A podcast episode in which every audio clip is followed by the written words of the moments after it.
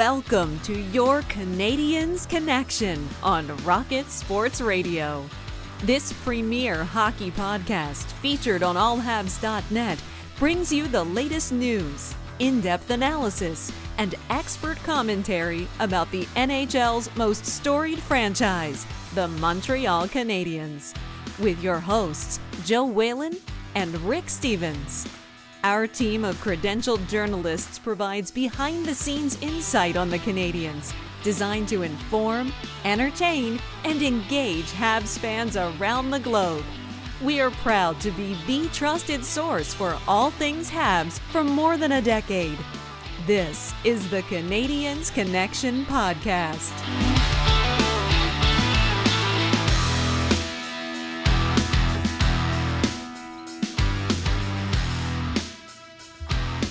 Hello, everyone, and welcome to the Canadiens Connection podcast here on Rocket Sports Radio, keeping you informed, engaged, and entertained. My name is Joseph Whalen, and I'm going to be your host for the next hour. This is episode 109 of the Canadiens Connection podcast, and I'm pleased to be joined in studio, as always, by my co-host, the editor-in-chief, the founder, the president of Rocket Sports Media, Mr. Rick Stevens. Rick, how are you doing on this wonderful day? I'm doing great. It's a great day. It's been a great week. It has. A little bit of celebrating going on this week, yeah. and so it was a good week. It was your birthday this week. It was, and yeah. Thank you to the Rocket Sports team who still Kate promised you guys would all sing in a Zoom call. So I'm still waiting for that. But other than that, it's been a terrific birthday. I don't know if you want me to be a part of that, and that's why I haven't agreed to this. I understand that Amy Johnson, she's a voice actress as well, so she's probably got a lovely singing voice, I would imagine. I haven't heard it. I expect you all do. I'm sure you all do. Yes. I'm sure everyone does. I don't know if you want me to be a part of that, though. I will warn you. It doesn't sound very pleasant when I try to sing, but and the twins, Rick, Mike and his twins, Mike, we got a picture of them in their Habs gear this week. They look great. Yeah, a great looking family, and I'm sure that they would love to be a part of that. That's singing that Zoom for sure. Singing, I think that they would probably carry that. They'd be the MVPs. I would imagine. Yeah. So. But Rick, nevertheless, I hope that you had a wonderful birthday. Thank you. And that was, earlier this week. So, Rick, we have quite a lot to get to here today on this show. Obviously, we do not have Halloween candy to discuss like last week, but we do have a good few stories to get to. In the first segment, we're going to be getting to that in a minute. But, Rick, in the second segment, we're going to be doing something that we did last year, things that we... this is something that we have done multiple times, revisited multiple times since last year, and that would be the dozen or so most pressing questions about the Montreal Canadiens, and we will be getting to that in segment two. Obviously, this is a bit of an early look. When we did this last year, it was training camp. Now we don't even really know when training camp is going to be and what it's going to look like. So there's going to be a lot of questions just about what this season is going to look like, and we will try to answer that or give what we think might happen. Of course, nobody really knows. It's all conjecture at this point. But beyond that, of course, we do have a lot of things that we're wondering about the Montreal Canadiens. It's been a busy offseason. There's a lot of new elements to this team that weren't there last year. There's obviously a lot of hype following the playoff performance that we saw in the bubble in Toronto. So there is a lot to talk about with respect to what this season might look like for the Montreal Canadiens. And we're going to take our first look at that in segment two. Very much looking forward to doing that and having those discussions. But Rick, we should say just off the top of this show, because usually, of course, and we mentioned this in the past number of weeks, the Montreal Canadiens been in the process of loaning out players, teams overseas in Europe. They do have just some young players that have just been there anyways, and that's where they are playing their hockey right now. And one of those guys is Mattias Norlinder. And I saw on Twitter earlier this morning, Mattias Norlinder was playing in a game. Unfortunately, had to leave with an apparent shoulder injury. It didn't seem a very dangerous play or did not look like a whole lot happened. But as we know, sometimes those are the most debilitating, where you don't see anything clear. And it was just a battle on the boards that he turned out of that battle along the boards and immediately grabbed for his shoulder. He left the game, and there was no indication from what I saw that he returned to that game. And of course, we don't know anything as of yet, but just to pass that along, it did look a little bit troubling if you're Mattias Norlinder. And of course, as we were talking before the show, he's had a great year, great start to his year. He has, and now part of the Karjala tournament. Played on my birthday, actually. He played against Jan Misak, and Jan Misak came through for me. He got an assist. Yeah. Thanks, Jan. As you said, Norlinder having a really good start to the season. A lot of eyes turned his way, and we'll keep you updated on the extent of his injury. Hopefully, he's going to be okay. Yeah, of course, we're going to be keeping our eyes on that, as we have said over the past number of weeks. The Canadiens been loaning out talent overseas, one of which, Josh Brook, that happened yesterday. The Canadiens loaned him to Krefeld in the German Hockey League. Did I get that pronunciation right? And what's the team name? Pinguine. Krefeld Pinguine.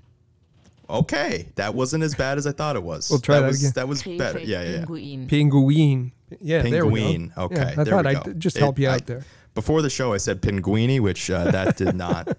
That's a type of pasta, I think. No, it's not linguini. But anyways, so there we go. One more time so we know exactly what it is, Rick. So the Canadiens loading out another young player to get in some game action, and this seems to be a prudent thing to do for Josh Brook. Josh Brook, a little forgotten, wouldn't you say? Yeah, just a bit. And Fleury passing him maybe on the depth chart. And Josh Brook has had a slow start to his pro career, but making good progress. He struggled initially in the decision-making and his gap setting and all of that. And you know who helped him with that? Who helped him a lot was Karl Alzner. And he's very grateful. When you talk to Josh, he's very grateful for Karl Alzner's help. And so I think this is a good move, going over, getting some skating in. And Josh, like the others who are over there, will be available for the Canadiens training camp.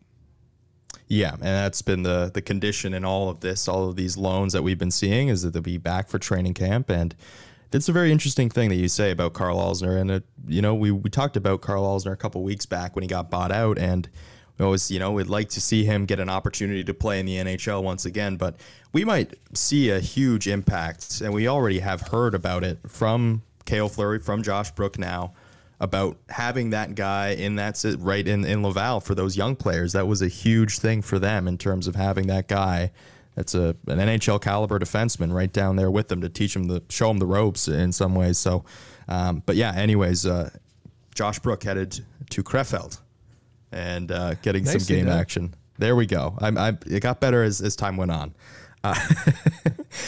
So, Rick, from a young defenseman that the Canadiens drafted just a short time ago, we moved to a defenseman that they drafted 14 years ago in David Fisher, who was in the headlines this week. Is not a name that we often talk about, only really to say that the Canadiens picked David Fisher over a guy that has become a superstar of the NHL and Claude Giroux. But we heard about David Fisher this week, and it was a really it was an interesting article. And Rick, obviously, there's some frustration when you talk about David Fisher amongst Habs fans, given, as I said, they selected him over Claude Giroux. But this really gave a deep dive into the life of David Fisher, some of the things that were happening that were behind the scenes we weren't exactly privy to at the time. It was a really interesting story. David Fisher is... He's a bad word when you're in conversation with Habs fans, and listen, that's kind of unfair. It didn't work out. It just didn't work out. Yeah. He had some family issues at the time. His mother was very ill, and things just went sideways for him and never did get on track. It's unfortunate. He was. Very promising, a a big mobile defenseman at that time. Yeah. Maybe not something that was found easily. And a really good skater. He was good offensively, good on the power play, but a really raw talent. And the Canadians knew he was a raw talent. Then, as I said, family tragedy. And as he says himself, the organization was terrific with him and understood his situation and backed off a bit. And he said, he didn't take that very well. He didn't handle the whole situation well. And without that pressure on him, without that pressure, he wasn't using the illness as an excuse, but he didn't work as hard as he should have. And things didn't work out. So it's been something that's really difficult for him to speak about. And he's been sitting with this request for 6-8 months from TVA to over all these years to speak about it. But listen, he sounds like a kid who has his, well, not a kid anymore, 32 years old. He has his head on his shoulders now, and he's had, for him, a successful hockey career. And where did he end up? Krefeld Pinguine. Yes, there we go. He played for Krefeld. That connection, we love connections here. Yeah. We love connections.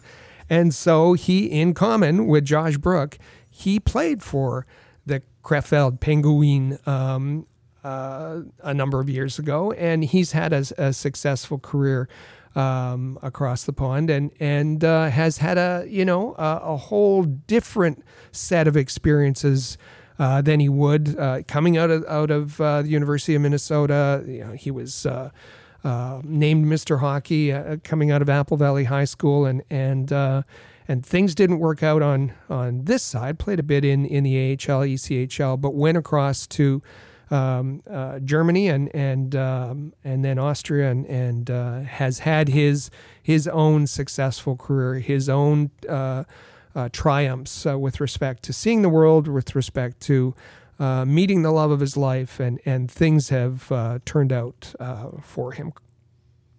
Yeah, and that's what you want to see. I mean, obviously, for a portion of fans and a lot of fans, I should say. I mean, there's going to always be that frustration that you passed on Claude Giroux, and Claude Giroux inevitably became what he became, and what that might have meant for your chances in 2010, for your chances between 2010 and 2014 in that window where things were really starting to look like they were moving in the right direction. Obviously, they had a down year in 2011, 2012, but beyond that, I mean, you add Claude Giroux to what was there at that time, and of course, the frustration will always be, why did they pick David Fisher? And for me, that had existed for some time, and this is really the first that I looked into the life of David Fisher. And you talked about his mom's battle with breast cancer, and he didn't use that as an excuse. He took responsibility, that, and he said he characterized it as the greatest failure of his life, but he didn't let that define him. He moved on. He found success in other ways. And listen, even for guys that went on to have professional careers, successful professional careers as an athlete, there's been times where you've seen great players slip up, and those moments define their careers. I think the ultimate one, at least for me, is Bill Buckner in 1986. The Red Sox hadn't won a World Series since 1918. Has an error in Game 6 of the World Series. Of course, it's the infamous behind the bag between his legs. And he's remembered for that more, despite the fact that he was a batting champion and a great overall player, a great hitter for many, many years throughout the 70s and 80s.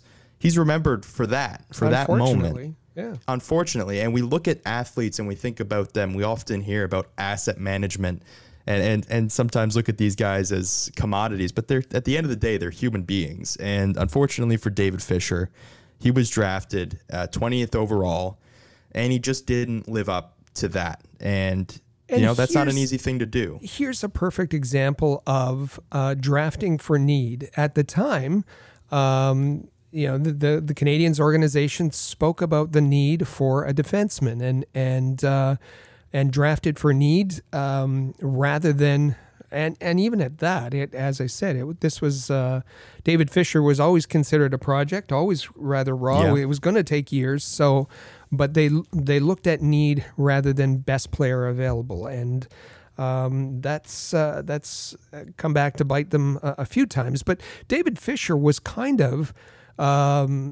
Ryan McDonagh before Ryan McDonagh. Yeah. He was a similar kind of players, and that's what the Canadiens were hoping to get. And you know, he had this difficulty, and then drafted under Bob Gainey, and then when Pierre Gauthier came in, we remembered Pierre Gauthier didn't like Ryan McDonagh either, and advocated for that trade. But he you know, he washed his hands of he wasn't Gautier's pick, and I'm speaking of Fisher here, that he you know, they just released him and let him go his way. But yeah, I mean, things like this shouldn't define a player's career. You can have a successful career and not make it to the NHL. You can have a successful broadcasting career and not make it to Hockey Night in Canada. You can have success in your life without being defined by your career. And sometimes, as you said, the single moments that fans seem to embed in their mind. You mentioned Bill Buckner. I think of Steve Smith back in '86 and his own goal, and Oilers fans will. That's who he is now, and it's really, really, really unfortunate. It is, but those are sports fans. They have the memories that those short moments will cloud over all the other moments of greatness, unfortunately, in some instances, and it's hard to overcome that. Unfortunately, there have been. Before Bill Buckner passed away, unfortunately, last year, he was able to reconcile with Red Sox fans after they won the World Series in 2004. And there's other instances of that in sports. But yeah, you're right. It's the unfortunate part of sports fandom is that sometimes you hold a grudge against a person you don't even know. You don't know their life story. You don't know what they're going through. So it was nevertheless, it was great to read about David Fisher. He's not somebody that over the last, 10 odd years that you've thought about into great detail with other than to say that the Canadiens drafted him over Claude Giroux. So good to read about the life of David Fisher. Rick, moving from a Canadiens first round pick back in 2006 to one that they just drafted in 2020, Kaiden Guhle. And of course, we talked about last week, Kaiden Guhle being invited to the selection camp roster for Team Canada at the upcoming World Junior Hockey Championships. When that gets underway, the World Juniors, Andre Tourigny will be behind the bench for Team Canada. Of course, he was an assistant coach last year, and he talked about Kaiden Guhle this week, and he heaped a lot of praise on Kaiden Guhle, actually. Some really nice comparisons. He did, and according to Andre Tourigny, and he's one of those. He's a tough coach, but he's a very good young coach from Quebec, born in Trois-Rivières, and has had a long association with the Q. And then more recently with the Ottawa 67s and Team Canada. And you know, I think of good young coaches like himself, like Benoit Gruel with Syracuse Crunch, or Pascal Vincent with the Manitoba Moose, and the same kind of thing. So you know, you look to coaches like this and their views of some of the Canadiens prospects. And he spoke of Kaiden Guhle as a mix between Colton Parayko and Vlasic, Marc-Andre Vlasic, and Marc-Edouard Vlasic, sorry. That kind of mix, the kind of guy who coaches rely on, who teammates rely on, but that may not jump off the page when it comes to fans. He's not going to be, necessarily the on all the highlight reels for his goals, although he skates well and can move the puck. But he just puts in tough minutes and plays against all the best players and can be physical. And that's important to coaches. That's important to teammates. And spoke about Kaiden Guhle as that kind of player. And really, that's a coach's dream, is that dependable guy that you can throw out there on the ice, that steady Eddie that you just know is going to make the right, reliable play more often than not. Of course, we know that there are shortcomings in his game that he's going to have to round out, but that's a lot of praise. And those two guys, if Kaiden Guhle becomes something resembling either of those two, Montreal Canadiens fans are going to be very happy with that. And Marc-Edouard Vlasic, I think, and the way that he is, you know, that's what he has been for so long, and perhaps a little bit underrated, even though he has quite a hefty contract. But even still, he's been somebody. I mean, back in 2016 at the World Cup of hockey for Team Canada, he was relied upon, and you didn't look at him in that way. You didn't really think. He doesn't jump off the page. He's not flashy, but when he's on the ice, very little happens for the opposing team. Mm-hmm. And if the Montreal Canadiens get somebody like that, of that nature, and you add that to your group, that's a huge thing. And a lot of praise from Andre Tourigny, and perhaps shines well on his on Kaiden Guhle's chances to maybe make Team Canada. Of course, we talked about it last week. It's a very deep field. We don't know, but that's a lot to say right there. For Kaiden Guhle. And picking up on that, 47 players were invited to the Team Canada camp that's in Red Deer that will be pared down for that World Junior squad that will compete in Edmonton in the World Junior bubble. But in this, with Andre Tourigny being asked about Kaiden Guhle, he was also asked, and this ties into something we've been talking about the last couple of weeks, because journalists in Quebec have been making a big deal of the fact that of those 47 players, only 9 come from the Q. And it was interesting because if you watch the interview, it was almost the journalists were thinking they were throwing a softball, like, aren't you upset that there's only 9 players, and expecting him to say, yes, I'm really upset. And he said exactly the opposite. Mm-hmm. Andre Tourigny said, do you really think where the player comes from is more important to me than building the best team to meet expectations and win the gold medal? At the end of the day, we want to win. If we take 2 Quebecers this year, people will complain. In 3 years, in 5 years, in 10 years, if we win the gold medal, people will say it's fabulous. If we take 12 Quebecers and we don't even make it to the medal round, don't worry. No one will remember the number of Quebecers we'll choose. They'll remember we didn't do the job. Quebecois or not, we want to win. At the end of the day, we want the best players. And my goodness, if that's what the coaches are saying, if that's what our listenership is saying, if that's what the majority of Canadiens fans are saying, this is a bit of a lesson to the legacy media, I think, to lay off this subject. Yeah, I mean, that's what you want to hear. That's exactly what you want to hear, because when you're making a Team Canada, and obviously we talk about this, you know, almost jokingly, but when you look at the deep field that the Canadiens have to choose from, you could ice 2 teams most years that would be competitive. So it's not about where they come from. It's about taking the best players, and that doesn't seem like a very, you know, that doesn't seem like something that needs to be said when you're talking about sports. You take the best players and you try to win. But here we are. And Andre Tourigny, having a very big statement there with that. So, Rick, keeping with young players and a guy that we've been talking about before the draft, after the draft, Corey Pronman of The Athletic. He did a ranking of the top 155 prospects. These are players under the age of 23 that are currently in the NHL, drafted by NHL teams. And the Montreal Canadiens walked away with 6 players in Corey Pronman's top 155, headlined by Nick Suzuki at 27. You had Jesperi Kotkaniemi at 33. You had Alexander Romanov at 48. Cole Caulfield right behind him at 49. Then you had Victor Mete at 143 and Ryan Poehling at 154.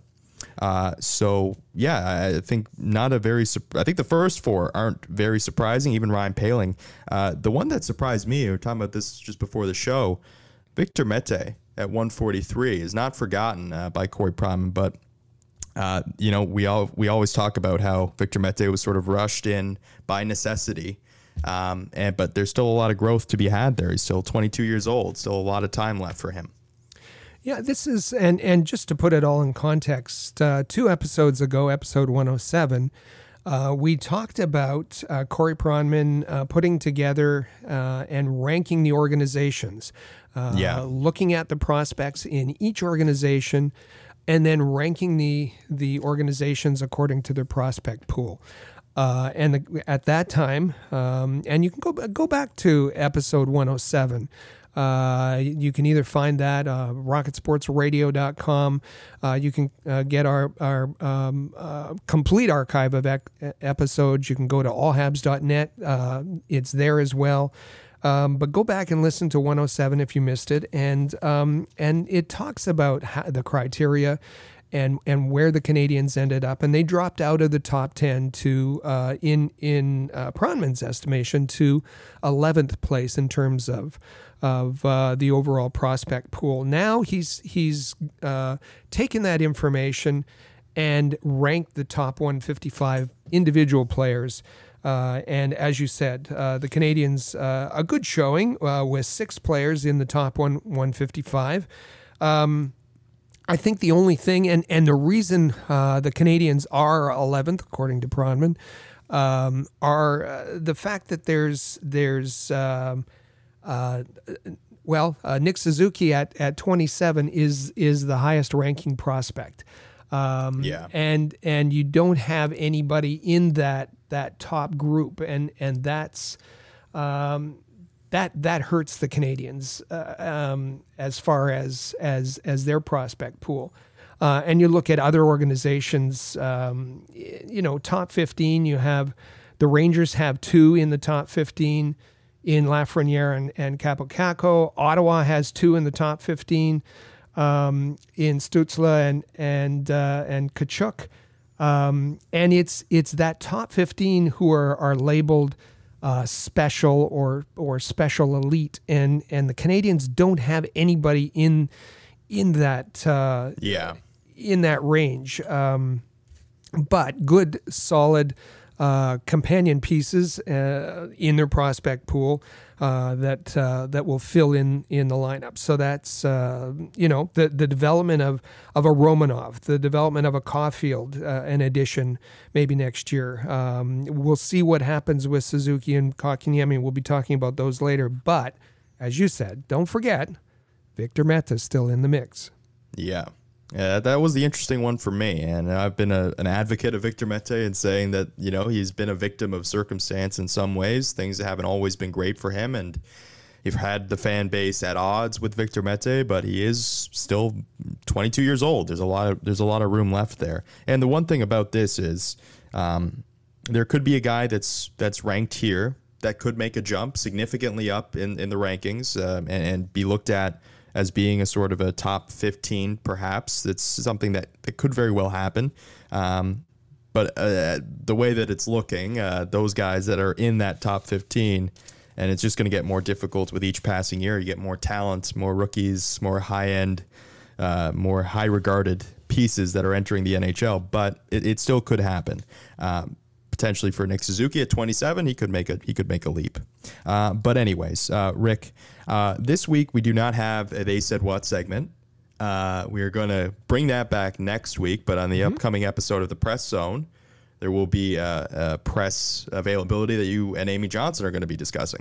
For sure. Yeah, we want to save all the time we can for our second segment because it's going to take us a bit to go through these issues. So look for The Press Zone. The Press Zone drops every Tuesday.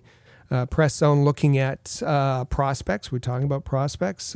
Prospects in the NHL, prospects in the AHL, in the NCAA, overseas, the CHL.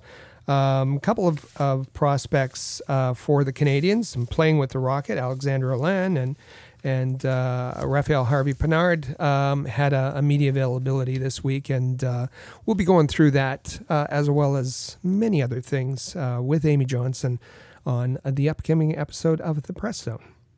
And yeah, you won't want to miss that, so be sure to search out The Press Zone. If you're not subscribed already, hit the subscribe button, and you won't have to worry about that. You won't miss an episode going forward. So, Rick, we'll take our first break here on the Canadiens Connection podcast. When we come back, we're going to be tackling the biggest issues, most pressing questions that are facing the Montreal Canadiens entering the 2020-2021 season. Stay with us here on the Canadiens Connection podcast on Rocket Sports Radio.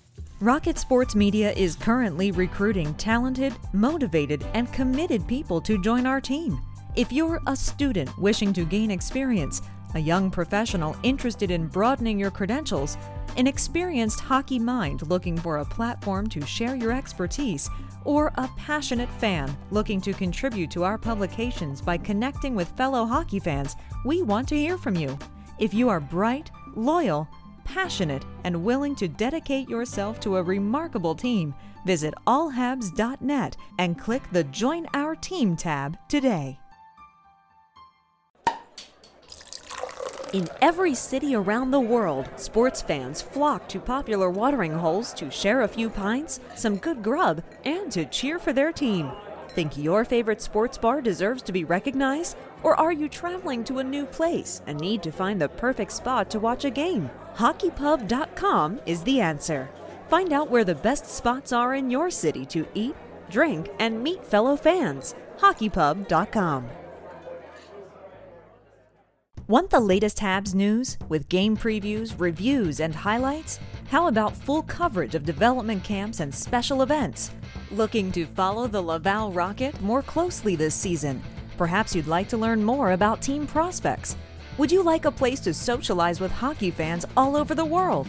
We've got what you're looking for at allhabs.net, the place where you'll find everything you need to be the most informed and connected Habs fan around. allhabs.net.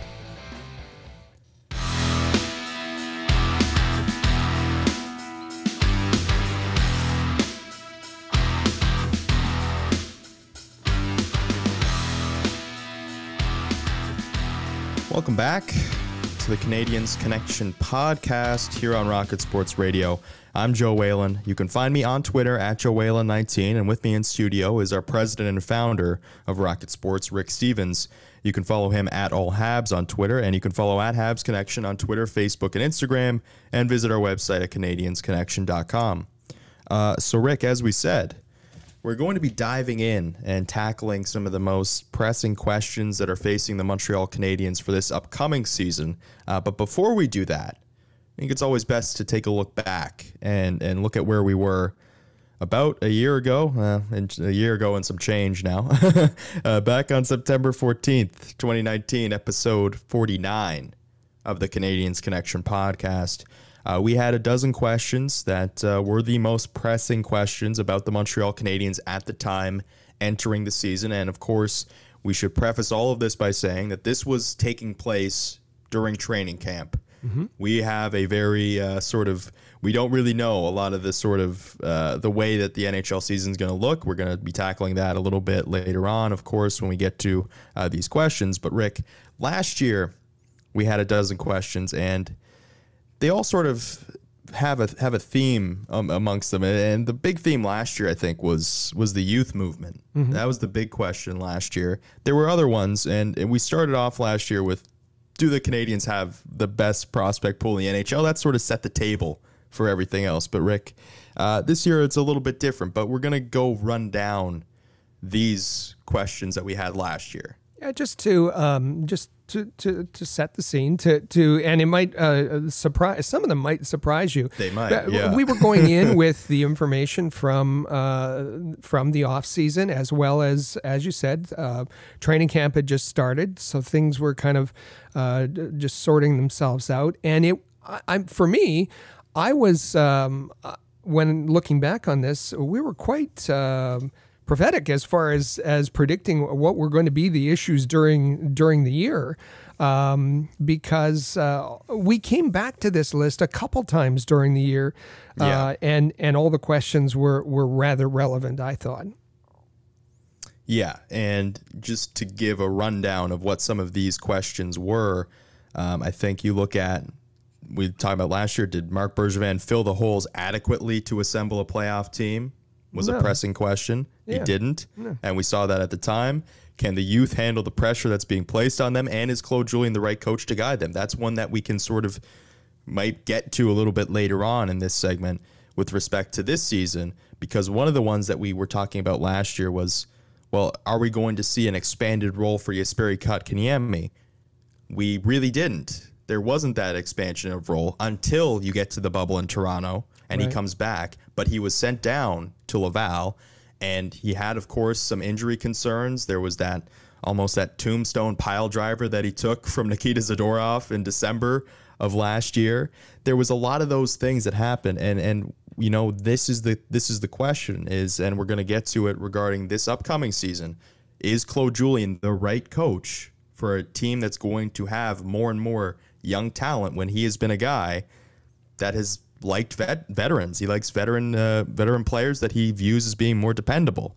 So, Rick, a lot of these things here, and we had other questions. What will top pairing left DB committee look like? It ended up being a lot of Ben Chiarot. Can the Canadiens rely on Keith Kincaid? No, they couldn't. They could not. For 20 to 25, remember that was the number that he threw out himself. Yeah. That did not come to pass. Can the Canadiens can their special teams both be top 15 in the league? No. They struggled. 22nd on the power play and 19th, I believe, on the penalty kills. So and we, that cutoff was kind of so that we could, there would be some improvement, but that's kind of seen as, you kind of have to have that as a minimum if you're going to be on special teams, if you're going to be a playoff team. Well, and I think the one thing from last year, there was a big question for me from last year about two guys in particular. You had Jonathan Drouin and you had Max Domi, because those two guys, of course, remember back to two seasons, or wait, what was this? No, the season before, 18-19, they like to be running mates, play offense, have fun, do all that. But they were a liability defensively when they played together. So we were wondering if Jonathan Drouin was ever going to fulfill his potential, and if last year was his last chance. He got off to a good start. Things went off the rails. He got injured, never really got back to that form. However, you go to the bubble in Toronto, and you're clinging to the hope that perhaps he can be a guy that can be a running mate with Nick Suzuki, who's a bit more responsible in his own zone than Max Domi, because the question last year was, is Max Domi going to migrate to the wing? And we didn't. He was centering the fourth line at the beginning of the playoffs because he loved playing with Dale Weiss and Jordan Wheel. That's what I heard. I heard that somewhere. Yeah, he loved playing with Dale Weiss, so he was centering the fourth line, did not migrate to the wing, if only for a few shifts here and there. He was playing center for the majority of last season, so that did not really come to pass. Will there be a regression from last season for the team and for key players, especially those who had career years? Yeah, there was. That did exist. And, I mean, you talk about the one thing I think last year that was really interesting, and it was a theme, and it was something that I was keeping track of. Where are the goals going to come from? And we talk about Andrew Shaw a couple of weeks back as being one of the worst trades of Marc Bergevin's tenure, but he still had a career year in his final year in Montreal. Where are those goals going to come from? How are they going to replace that? And they struggled to do that, and a lot of that came down to Max Domi going from being a 72-point guy and a 28-goal scorer to a mid-50s point guy. He probably would have finished about there if the season had went to 82 games. So that is the thing, I think, that we saw. And, of course, the injuries as well. And I think that, the injuries, and let's be clear that the Canadiens were eighth fewest in the 18-19 season, and midway 15th last year. So injuries really, compared to like the Pittsburgh Penguins, injuries were not an issue. And so, you know, some of these questions, like the injury one, is going to reappear again. But when you mentioned Drouin, you know, they always say have a good first and last impression. Well, that's exactly what he did. Played really well in his last game in the playoffs. Had a good start to the season. In between was not a lot of anything. Injuries and a lot of being a passenger. But we had asked last year, was it his last chance? No, we'll ask it again, I guess. Is it going to be his last chance? The Max Domi one, like you, I was very interested to see that question, and we asked, you know, is he going to be accepting of his new role? And this year we have a very similar kind of question. I see a different player again in that position, and we're going to come to that when we look at our list for this year. And just for the sake of wrapping everything up, the bonus question last year was, will Victor Mete score a goal? He did. He scored a goal, and he scored two in the same game. So, yeah, Victor Mete. That was a fun game. That was. So, Rick, with that said, we've run down the questions that we had last year. Now we'll get to the ones that we have entering this season. And there are some that carry over, and we're going to be getting to that. But, Rick, before we go anywhere on this, the one question that not only are the Montreal Canadiens facing, but the entire NHL, every team in the NHL is facing, is when will the season start? Will there be a reduced, compressed schedule? What is all of this going to look like? And that, I think, is where we have to start. Of course, there's also been talk of a Canadian division because, you know, the board traveling through the border might not be feasible. Will it be a Canadian division the Montreal Canadiens are competing in, or will it be the Atlantic division that they've competed in for the past number of years? What is all of this going to look like for the Montreal Canadiens? So this is the biggest question. It is. How many games? What kind of schedule? Is the schedule going to be compressed? Are rosters going to be expanded? All of those things will be answered by the time we get to training camp. But right now, we have to include it here because this is the most critical question, and the question of divisions is being discussed right now. And will it be, well, any of these things, as far as a compressed schedule or expanded rosters, are they going to help or hurt the Canadiens? I think the biggest one is this divisional, if they realign the divisions for a season, it's going to have the biggest impact. And if going to a Canadian division, I can only see it helping the Canadiens because it gets them away from those two teams that seem to have an automatic pass to the playoffs in Tampa and Boston. So instead, is Toronto a bit advanced? Probably.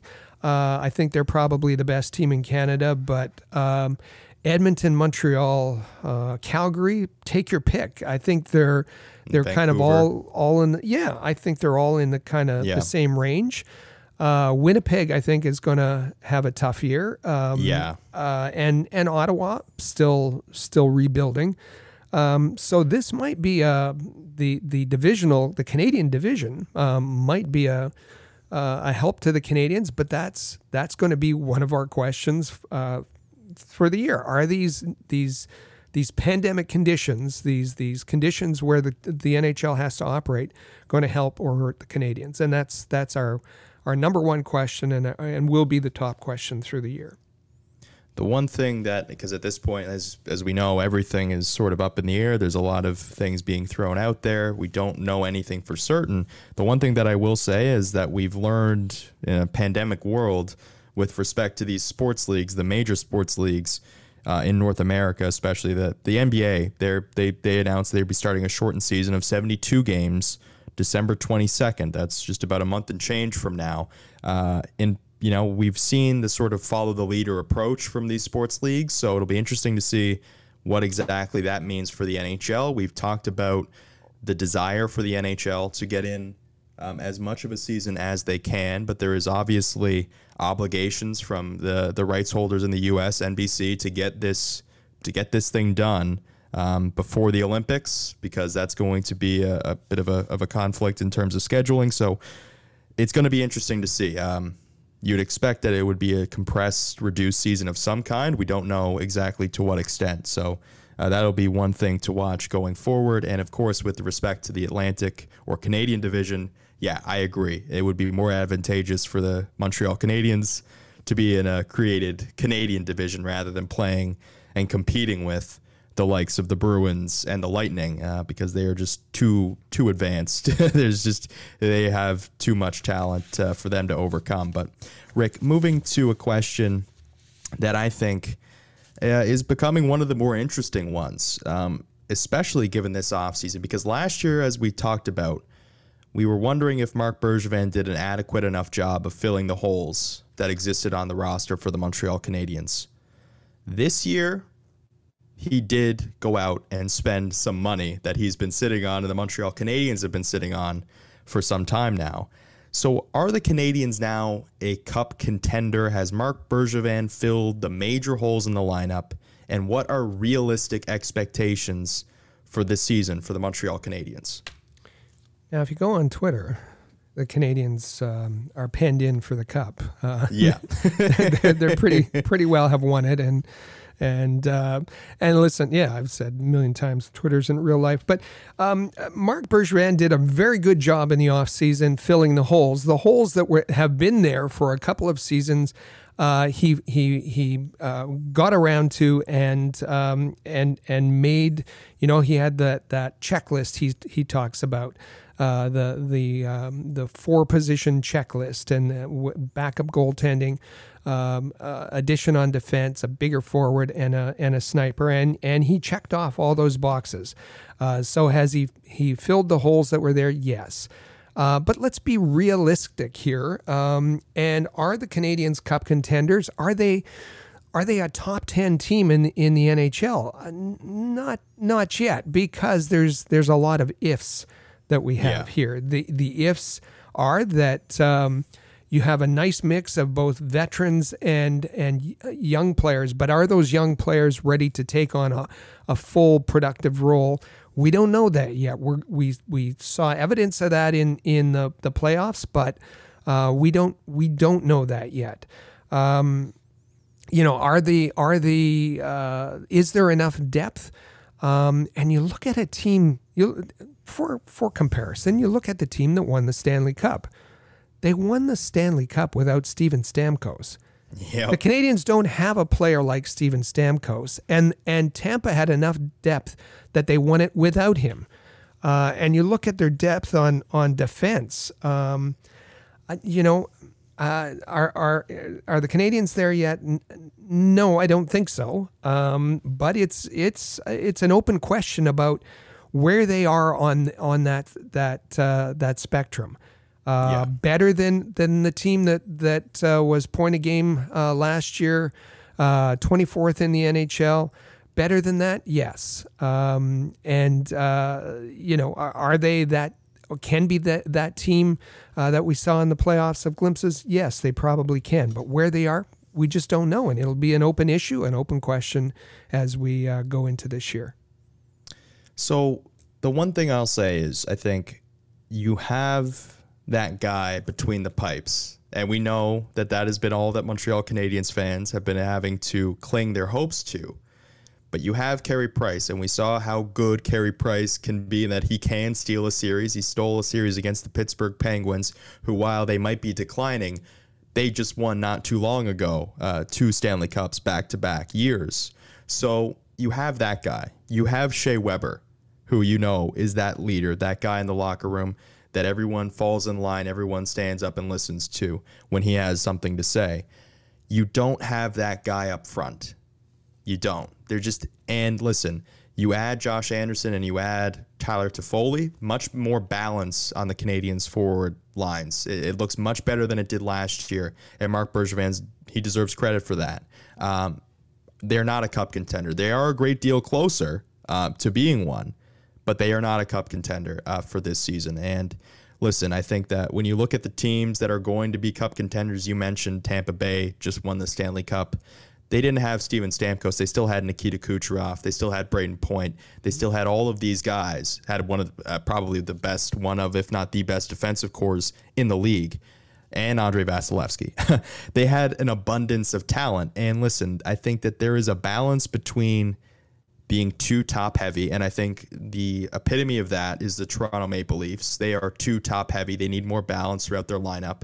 The Montreal Canadiens have gone with this idea of doing everything by committee in terms of scoring goals. And they definitely helped their chances by adding Josh Anderson and Tyler Toffoli. But there are things that Nikita Kucherov, that David Pastrnak, that all of these other guys that you deal with in the Atlantic Division, they can make up the production just on the, by themselves, that the Montreal Canadiens are hoping to get out of some of these guys that they've added. That's just the reality of the situation. So for them, yes, they're closer, but they are not in that ballpark yet. But I think that they are a team that can compete for a playoff spot. But a lot of that is going to hinge on this next question. Is it too much of a leap for the Canadiens to rely on Nick Suzuki and Jesperi Kotkaniemi as their two top centermen this season? And quite frankly, I think that it might be. You know, we talk about not wanting to have too lofty of expectations for these guys and give them the time that they need to develop. Because, yes, those 10 games that we saw in the bubble were fantastic. Jesperi Kotkaniemi looked great. Nick Suzuki looked great. But in a full season, they need to do that about 7 more times. They need to have 10. They needed to have a sets of 10 games 7 more times that looked that way if the Montreal Canadiens are going to go anywhere. And that is perhaps a little bit too lofty at this point in time. They're great, and I think that they're going to have great seasons. I think that they should probably be the two top centermen entering this season. But the concern that I have is as time goes on and you don't get that production that you saw in the playoffs, are the Canadiens going to have the necessary patience to say, we just need to wait this out and understand that like every other player, like a veteran player even, there's going to be highs and lows that you're going to have to deal with? And that, I think, is this question here, I think, is going to be a big indicator of question number 2. If Jesperi Kotkaniemi and Nick Suzuki are guys the Canadiens can rely on, then perhaps they are a bit closer to being a cup contender. But it seems a little bit too early to put all of that on them. I don't know. Who knows? Can they catch fire? I guess is what we're asking for. That's what happens is with a prospect that all of a sudden they'll catch fire. Can they catch fire? Can they sustain it? Can they do it at the same time? Which the Canadiens need to do. And you know, carrying on that analogy, you think of Survivor and the Survivor challenge of building fire, and you see, they have to build the fire and burn through the cord, and sometimes, you know, the fire burns hot for a little while and then subsides, and one side will burn and the other side will burn. But what we're asking is these guys both have to burn hot, they have to burn long, they have to be consistent. And that's going to be tough to do. It's going to happen. Yeah. I don't know if it happens at the same time, if there's some starts and stops, if it's this season, if it's next season, it's going to happen where these two, take their rightful positions as the top two centers of the Montreal Canadiens. But again, these are, you know, we're not meant to provide definitive answers to these. Yeah. These are open questions as we enter the 2020-21 season, and this is probably one of the bigger ones. Yeah, it certainly is. I think that when you look at what we saw from the playoff bubble, and a lot of people got really excited from what we saw in the playoff bubble, and justifiably so. But yeah, it is quite a different thing to have to go, you know, 10 games is one thing. Doing it over the course of a season, even if it is condensed, even if it is compressed, that is a whole other thing. And for these two young guys, to put all of that on them to hope that they be the two top centermen and they produce at the level that they did in the playoffs, That is something that we're just going to have to wait and see. And if it happens, then the Montreal Canadiens might have a really nice year. But as you said, these are open questions. We don't know the answer to them. We're just going to have to wait and see. But the one thing that I think will tell a lot about how this goes for the Montreal Canadiens is Claude Giroux. And last year we asked the question, is he the right guy to coach this youth movement coming in? And the question continues because the young talent keeps coming in, and you have to wonder, is he going to accept the youth movement? And apart from Jesperi Kotkaniemi and Nick Suzuki and Alexander Romanov, who we all expect to be fixtures of the Montreal Canadiens, which other young players are going to make a significant impact for the Montreal Canadiens? And Rick, I mean, for me, and I was discussing this with you, I'm even concerned to some extent about Nick Suzuki and Jesperi Kotkaniemi, and I understand that that sounds ludicrous. But after last year and all the things that Jesperi Kotkaniemi went through last year, it's like, listen, we'll remember the playoff bubble, and that was great. But it was a bumpy ride to get to that point. There was a lot that happened to Jesperi Kotkaniemi, be it the groin injury at the beginning of the year, the core injury, and all of that. Then you had, as I said, the Nikita Zadorov hit, gave him a concussion. And then, you know, he sort of starts to find it again, and he's sent down to Laval. And he puts on a pretty good point-per-game pace with the Laval Rocket, has the spleen injury.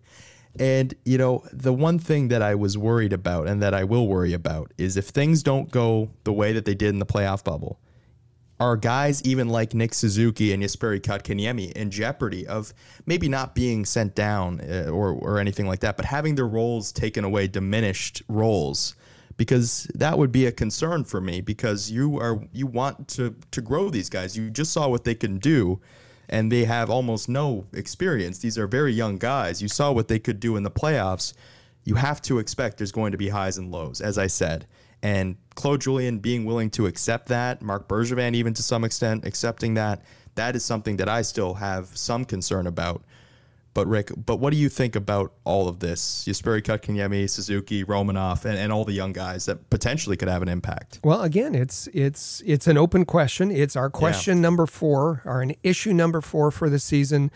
Even the proponents of Claude Giroux will admit, you know, his strength isn't with young players, and he has made progress. There's no question he's made progress, but is it at a glacial pace? Is it at a pace that's because all of a sudden we're going to get flooded with that's one thing that happens when you stock the prospect cupboard. You have to manage that transition to the NHL. And the Canadiens have not been very good at managing their prospect transition in the past. He speaks very positively about Nick Suzuki almost all the time. Yeah. He has been very impressed with Alexander Romanov. This offseason, he's talked positively about Jake Evans. And I think he's coming around on the Kotkaniemi front. But what about others? Will Ryan Poehling get a chance? Didn't get a chance in the return to play. Noel Juleson, are those two going to get back on track so that Juleson, his 2 years of 2 seasons of struggling with injuries, is he going to be a factor for the Canadiens on that right side pairing? You know, we forget about Cale Fleury. Cale Fleury was one of our questions last year about a prospect pool, and he had a pretty good start, and then lost favor in the eyes of Claude Giroux. Josh Brook, who we talked about a little earlier, Jesse Olonen, who we've talked about on previous shows. Who's going to be there to surprise us? Who's going to be there to stand out as another prospect in a call-up, winning a position at training camp? And who is going to break through that Claude Giroux young player wall that he seems to set up?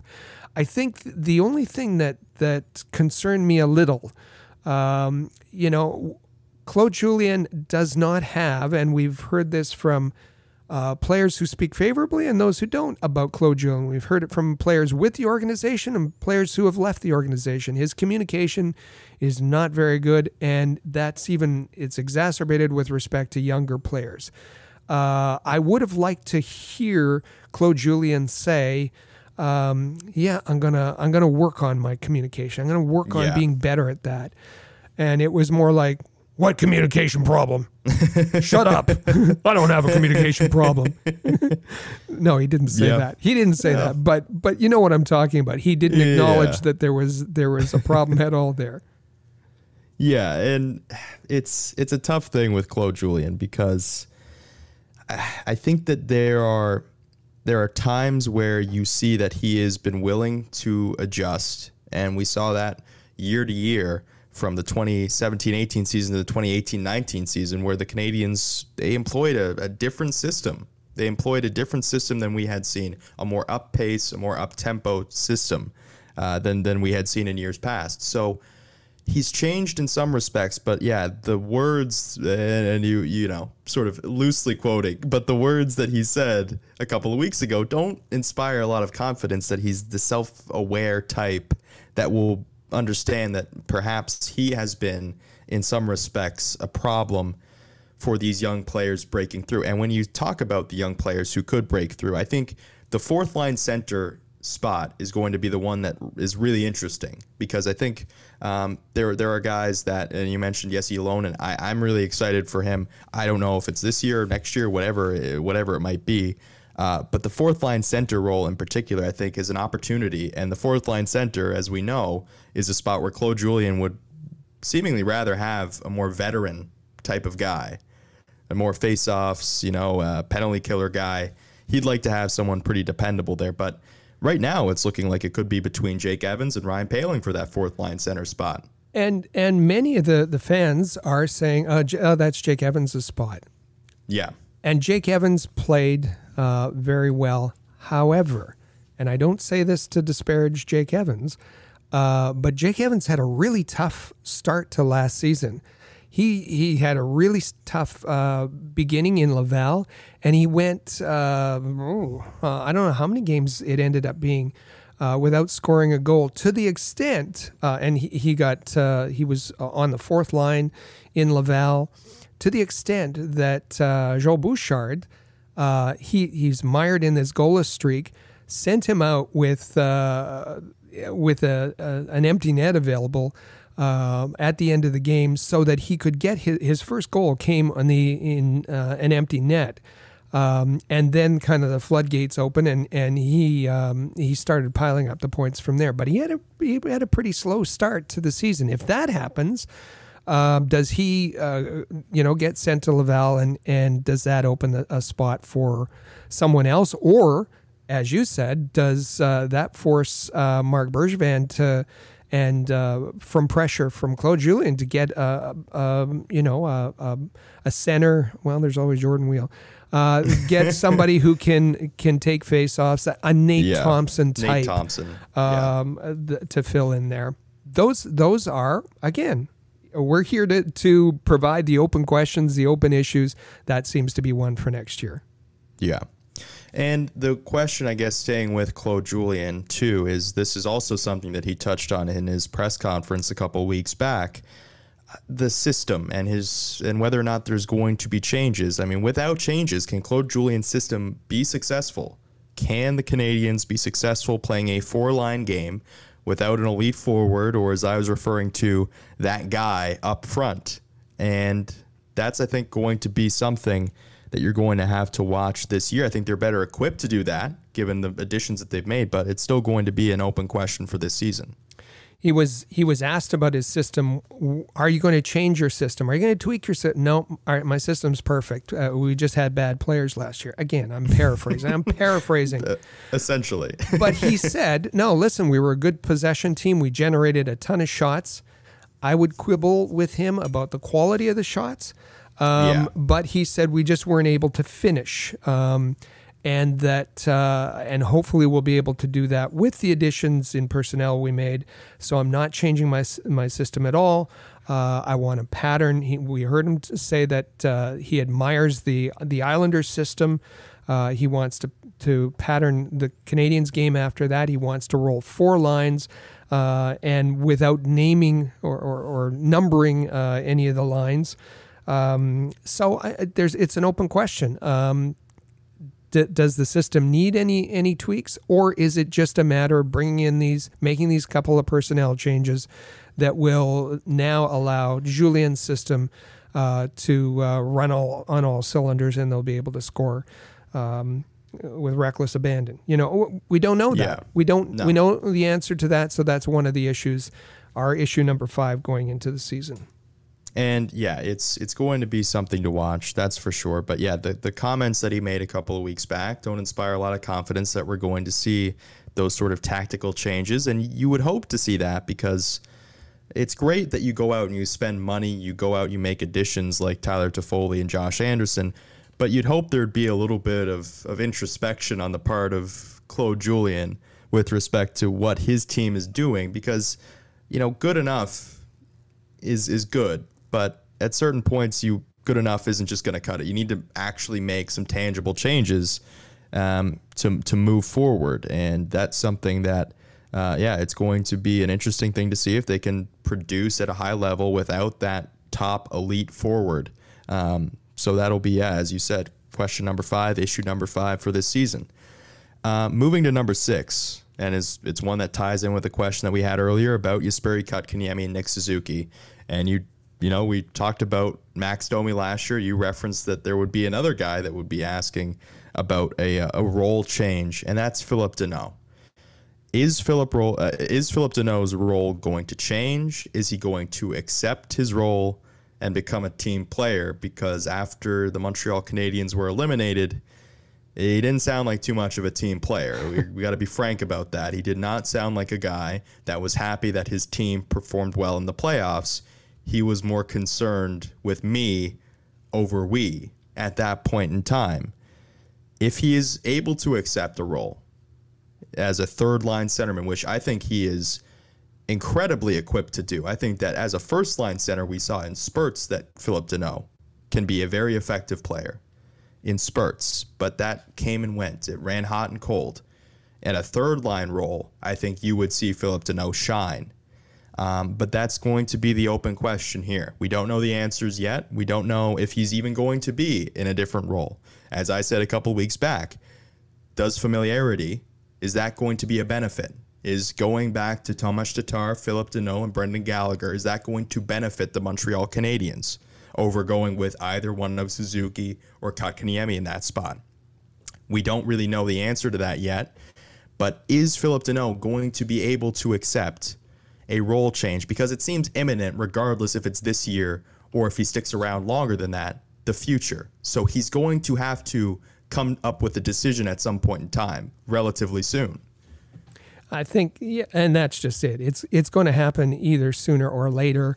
You know, to what will help him is, you mentioned the word comfort. It'll be not only his comfort, but Claude Julien's comfort.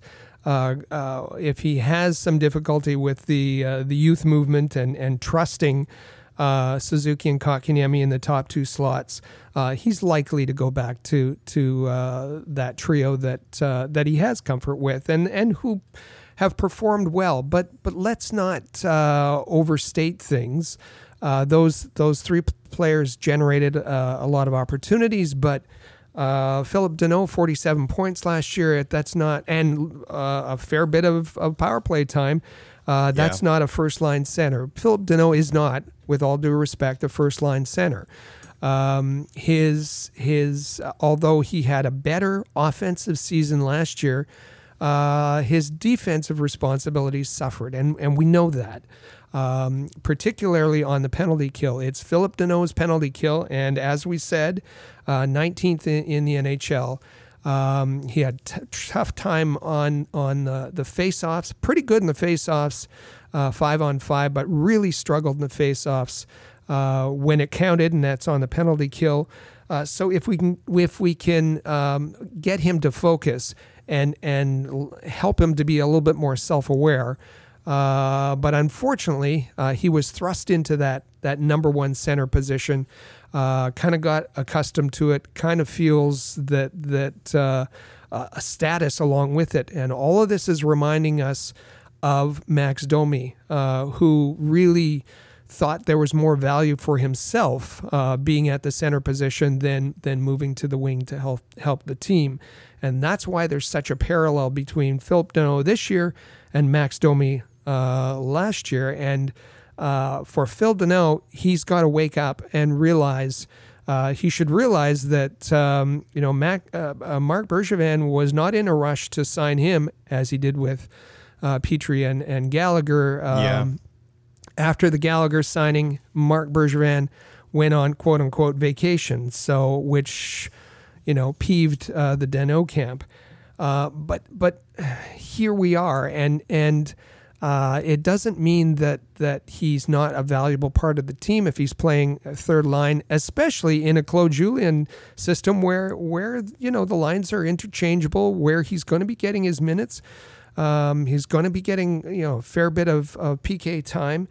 I really hope that he doesn't make an issue of it. But I think we don't know what's going to happen. I don't think that Marc Bergevin knows what's going to happen, and it's why he's set this situation where Phil Danault has to prove to him that he's going to be accepting, he's going to be a team player, and Marc Bergevin is unlikely to re-sign him until that happens. The other thing I think that Phil Danault has to really comes to grips with is his salary expectations. We've heard whispers of how he thinks both he and his agent, how they value the him and they're way out of line in terms with an objective kind of view.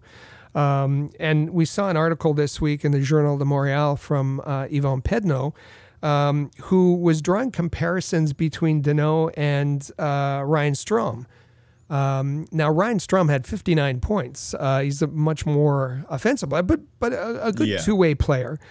And the Rangers have offered $4.6 million. Now, when we talked about this a few weeks ago, I had said 4.5 to 4.75. That's my range, it doesn't appear that is where the Danault camp is right now. They were talking Kevin Hayes numbers. They threw out Kevin Hayes as a comparison, which seems ludicrous. Yeah.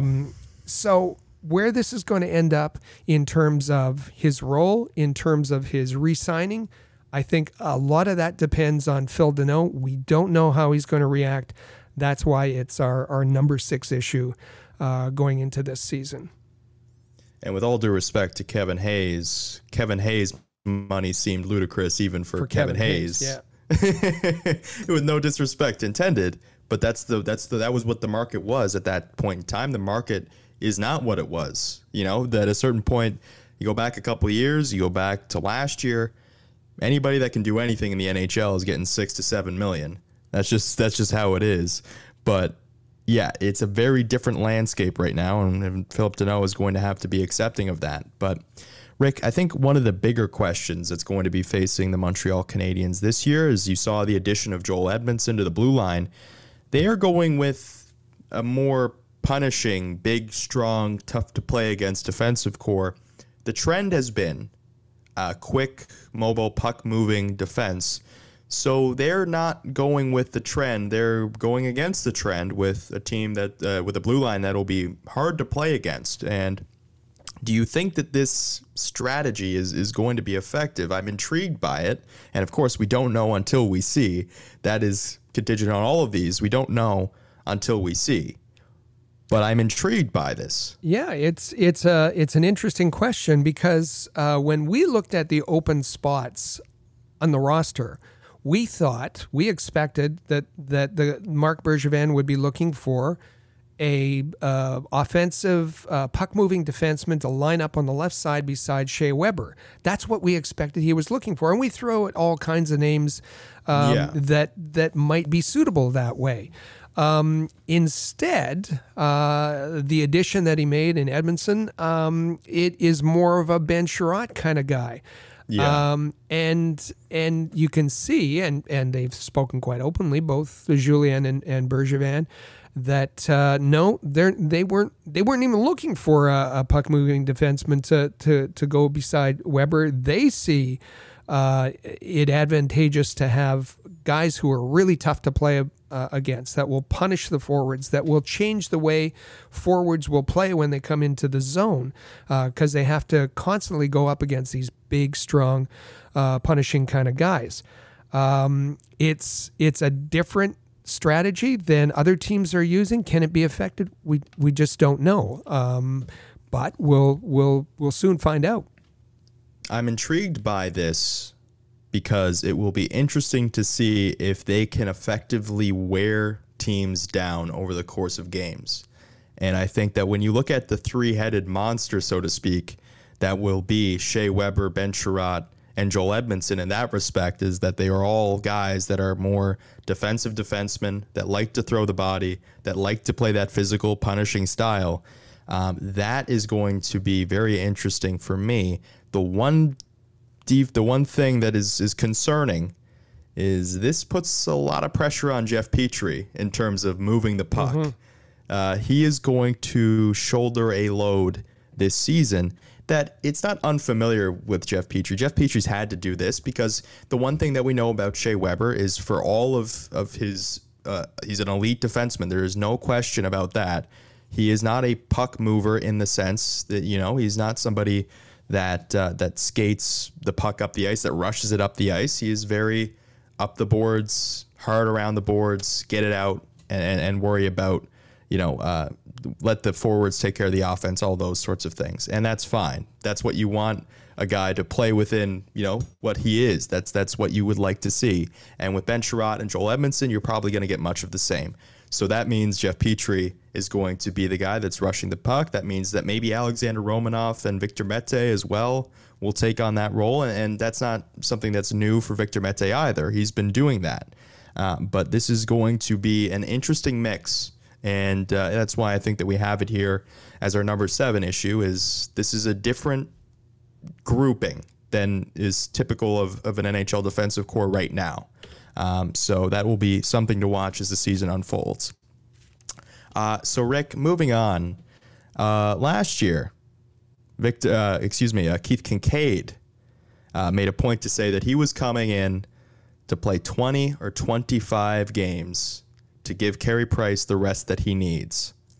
The Montreal Canadiens made a point this year, because of course things did not work out with Keith Kincaid, to go get a backup goaltender that they felt could give 25 or so quality starts for the Montreal Canadiens.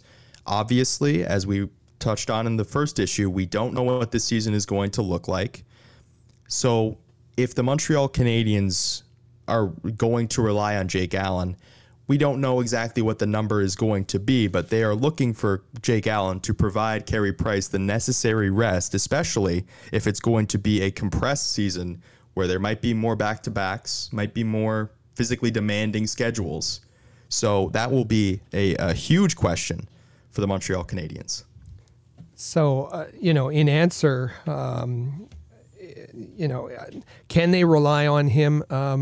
It better happen. That's all I can say. You're paying $4.4 million for a backup goaltender. This better work out, because this is all cards in kind of strategy. This has been a problem for how many years? With Kincaid last year sure was a disaster, and Niemi before that, Montoya and Tokarski, and just list the difficulty they've had, and as you said, Kincaid came in and Kincaid made such wild promises. He promised, well, in various press conferences that he did, he promised 25 games, he promised 30 games at one point, and didn't get you know, anywhere close to that. It didn't even lift off the ground. This has got to work. This really has to work. And you know, all things point in that direction that he should be able to give Carey Price the rest he needs. But this is going to be an adjustment for Carey Price too. He's used to going out there and playing hard every game and working hard every practice. And Stefan Wade is going to have a job on his hands balancing Carey Price's his passion and desire to play with his need for rest. There's going to have to be a bit of give and take and maybe some flexibility, you know, without scheduling the starts too far in advance. And part of that, I think part of that is if we go to this lockout style schedule or this compressed schedule, there's going to be more of a need for Jake Allen. So maybe that will help Carey Price transition to this new reality of having games off so that he can perform better and be ready for the playoffs. And the numbers indicate that this should be a role Jake Allen has success with, because he had success with it last year when he was backing up Jordan Binnington, and the numbers looked good. It's going to be a different sort of ball game because the Montreal Canadiens, as I said, they have improved. They haven't improved to the point of looking like a defending Stanley Cup champion. That is not what the Montreal Canadiens are, and where Jake Allen's numbers inflated because he played behind that. That's something that we're going to find out as the season gets underway. But for the Montreal Canadiens, your bread and butter is playing Carey Price, so you want to have him in as often as you can. So that's going to be, as you said, the balancing act that you have to find, because Carey Price should want to be in the net, and you should want to have Carey Price in the net, but you can't run him into the ground like we have seen over the past couple of years. There needs to be a balance. Jake Allen should be able to provide that. And as we've talked about, you know, it's been coming. They've increased year by year in terms of how much time, money, resources they've spent on this. It was Antiniemi first, and they were like, okay, we need to spend a little bit more on the backup goaltender. They go to $1.75 million. Now they're all in on the table, as you said, with over $4 million this season for a backup goaltender and the $2 million plus in the years following that, the 2 years after that. They just signed the extension a couple weeks back. So this is very interesting. And we said, we don't know the answers. We'll have to wait and see for the answers. But this is one of the concerns for the Montreal Canadiens this season. So moving to number 9, it's a key question for the Montreal Canadiens. It always is. Can the Habs special teams, power play and penalty kill, both be top 15 in the league? It's a question we asked last year because it's important. It's a question we ask again this year. Yeah, we'll carry it forward. They didn't meet the goal last year. Hopefully they can do it this year. Are they going to do it? You know, with the power play, yes, there's some additional weapons in Toffoli. As perhaps the sniper, in Josh Anderson as the guy who will go to the net, but for me on the power play, Andre Markov has never been replaced as the Canadiens' power play quarterback, and still with all these changes, and one of the reasons why we are hoping to see an offensive puck moving defenseman added to the back end is it would have helped out on the power play too. So, you know, who's going to be the power play quarterback? It was Duran, you know, quarterbacking the power play on the half wall on the number one power play unit last year. It didn't work very well. Could it be Toffoli on the second unit? Who knows? But that portion is going to be key to watch. Will they develop a power play quarterback, and do they now have more guys who can finish in front of the net? On the opposite side, the penalty killing, again, as I said earlier, this comes down to Phil Danault. They've got some very good players who can play the penalty kill. Edmundson helps out on the back end on the penalty kill. But they need Phil Danault to get back to both being a good defensive player and winning those key faceoffs.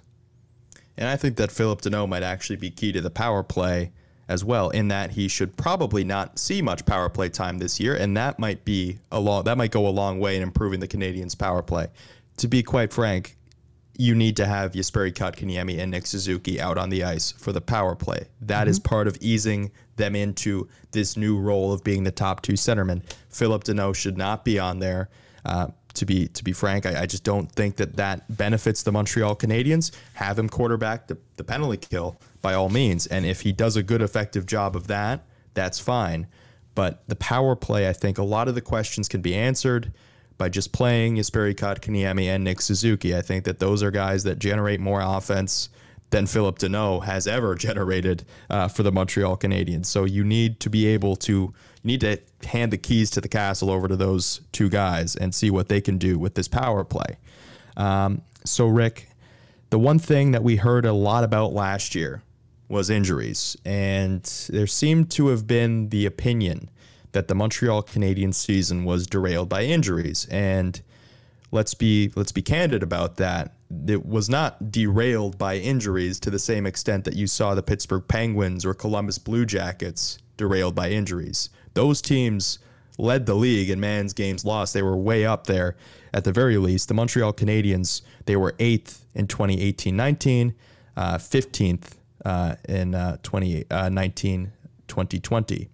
So the Montreal Canadiens, yes, they were without Jonathan Drouin for a stretch, without Brendan Gallagher for a stretch, Joel Armia, but that should not be enough to sink you to the level that the Montreal Canadiens sunk to with two 8-game winless streaks and the like. So what is it going to look like this year? Of course, we don't know, but injuries are a factor in this, but they weren't really as much of a factor as people made it out to be last year. No, they weren't. In terms of man games and in terms of dollar value or importance of players missing, the Canadiens were right in the middle of the league, just average, 15th. It was an average year for injuries.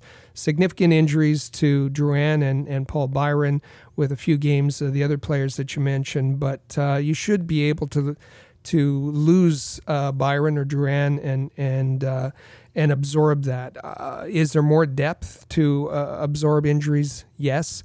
There is, but the opposite question is, you never know when you're going to get a bad year in injuries. They've had two good years the past 2 years, and this is an open question. So we had to include it. It's our number 11 question. We got one at number 10 that will fit in here before we leave, and that has to do with the cap space. It's been something over the how many years? Canadiens fans complaining about Marc Bergevin leaving $10 million, leaving $8 million, leaving $9 million on the table, and not spending to the cap. And this year, he's spent to the cap. The question now is, what will he do to be cap compliant? He says he has multiple options when looking at the roster. Jordan Wheel going to the AHL would solve it. Paul Byron, if you could do something with that contract, that's a big contract. That would help out. But he has multiple ways of addressing that. He'd like a bit of flex in there. But then the question is asked: what about the efficiency of spending the cap? Are your contracts efficient? And Dom Lewishon this week in The Athletic listed all of the contracts and rated them. The Canadiens turned out to be 13th in his ranking as far as the efficiency and the way they spend their money. The two that he pointed out that were, in his mind, terrible value for the Montreal Canadiens in terms of the amount spent for what comes back, were two new acquisitions in Joel Edmundson and Josh Anderson, and he said those are both overpayments, too pricey for both of those players, and rated those down in terms of efficiency. But they haven't played a game yet in the Canadiens jerseys, so we'll see how that works out. But that's an open question. The cap is a big open question, a big open issue going into this season, and it's on our list of almost a dozen pressing questions about the Montreal Canadiens for 2020-2021. Yeah, and Rick, it's going to be very interesting to see. I mean, you can ask the question, and it was one of the ones that we also had. That whether or not this is a free agency destination again, that might tie into the cap compliancy, the cap space, and I think that you sign Tyler Toffoli, that's a step in the right direction there. So like, there's a lot of different things that we could have talked about here. That was one of them as well, and I think that might say a lot about how the Montreal Canadiens might be headed in the right direction there. But Rick, a lot to talk about there. So we'll take our final break here on the Canadiens Connection podcast, and we'll wrap it up when we come back. Stay with us here on the Canadiens Connection podcast on Rocket Sports Radio. The Canadiens Connection is proud to be a partner of Rocket Sports Media, digital media publishers of sports and entertainment websites. Their mission is to build a worldwide network of sports fans who are informed, engaged, entertained, and connected. Learn more about RSM, its team, and its portfolio of brands at rocketsportsmedia.com. I bet you enjoy sporting your best Habs jerseys, dressing up your kids and pets in the cutest Habs gear, and showing off your decked-out hockey cave or fan ink. Well, don't just show your friends, show your Habs. The team at AllHabs wants you to boast your finest pictures for our global network of Montreal Canadiens fans. Include the hashtag #ShowYourHabs when posting your fan photos on Twitter, Facebook, or Instagram. Then log on to showyourhabs.com to see your entries, along with photos and posts from Habs fans all over the world. A proud member of the Rocket Sports Media Network. If you're a business owner looking for the perfect platform to reach a targeted audience of customers, Rocket Sports Media is the solution. Our global hockey community provides unmatched social media reach to an attentive demographic of sports and entertainment fans. We can provide visibility to your company, helping you to engage and leverage this prime group of potential clientele.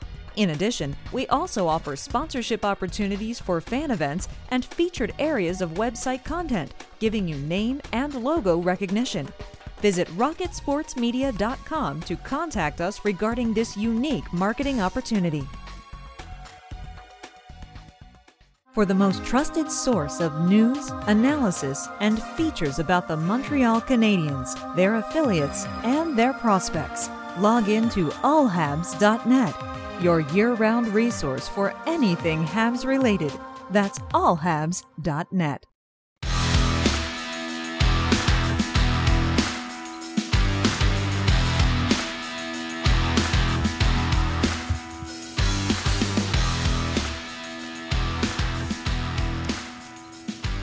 And welcome back to episode 109 of the Canadiens Connection podcast here on Rocket Sports Radio. You can follow at Habs Connection, on Twitter, Facebook, and Instagram, and visit our website at CanadiensConnection.com. You can also follow at AllHabs. That'd be Rick Stevens' Twitter account. And you follow me at Joe Whalen 19, just to put a bow on that. But Rick, for another week here on the Canadiens Connection podcast, we'll wrap it up. But before we go, just want to mention, of course, you don't want to miss the next episode of The Press Zone. As you pointed out, you're going to be doing a They Said What style segment where you're going to be looking at the Raphael Harvey-Pinard and Alexandre Allain interview, availability, whatever you'd like to call it. But there's also, going back to last week, what we mentioned was the Ken Reed book giveaway, one to remember that you will be doing. There is still time to enter that. We got from ECW Press, and we thank them for that. We got a couple of copies of Ken Reed's new book, One to Remember. Those are stories from 39 members of the NHL's One Goal Club. It's a great read. I'm not quite finished it yet, but they're all short stories, easy reads, fascinating players, things that you won't know anything about. Great job by Ken Reed, and we have a couple of copies to give away. We'll be doing, there's still time to get that in. You'll hear more about it on The Press Zone, on the Press Zone podcast on Tuesday. And this week also coming up, we should mention it is a Remembrance Day. And Remembrance Day takes place on Wednesday this year. I have my poppy right here in the studio. Our studio, we welcome poppies, not like some other businesses that are denying people wearing poppies. Yeah. And anyway, that's a whole thing. Yeah. But make sure you take time out of your day to wear a poppy or to just keep in mind those people that have gone before us and who have sacrificed a lot to give us the freedoms that we enjoy today. So, be respectful on Remembrance Day, and wear a poppy. And we get to sit here and discuss the most pressing issues for the Montreal Canadiens because of the sacrifices that people made for us to do what we want to do, what we like to do. So obviously, take the time to remember on Wednesday and leading up to Wednesday, wear a poppy and think of the sacrifices that were made so that we can live our lives the way that we want to. It's an incredibly emotional time of year for a lot of people, and we would like to encourage people to wear a poppy and to take the time to remember that. So, Rick, we will say goodbye. Have the freedom. Yeah. You have the freedom to choose to listen to us or not. Yes. More of you have been making that choice. Our listenership in the past few months is up 30%. So that means more people are listening. It means you're taking the time to listen during your busy week. It means that you are subscribing. It means that you're telling your hockey friends and neighbors all about the Canadiens Connection, and sharing our podcast on social media. And we're very, very grateful that you're doing so, and glad to have you join us. We're glad to have you respond to us. We're glad to have you come up with questions. And I should say that some of our questions and issues this week came directly from your interactions with us. Yeah. Interact with us on social media. Send us an email at info@allhabs.net, or our 24-hour Rocket Sports text line, that's 585-3ROCKET. We're always happy to hear from you. Absolutely. And Rick, we'll encourage everyone to search out on your favorite podcast platforms, the Canadiens Connection podcast and the Press Zone. Hit that subscribe button, then you don't have to worry about missing another episode. So, Rick, we'll be back next week for episode 110 of the Canadiens Connection podcast, another landmark episode for us. So we'll be back next week discussing all things Montreal Canadiens. Thank you for tuning into the Canadiens Connection podcast on Rocket Sports Radio. Click subscribe so you never miss an episode of Canadiens Connection. Visit allhabs.net for breaking news about the Montreal Canadiens.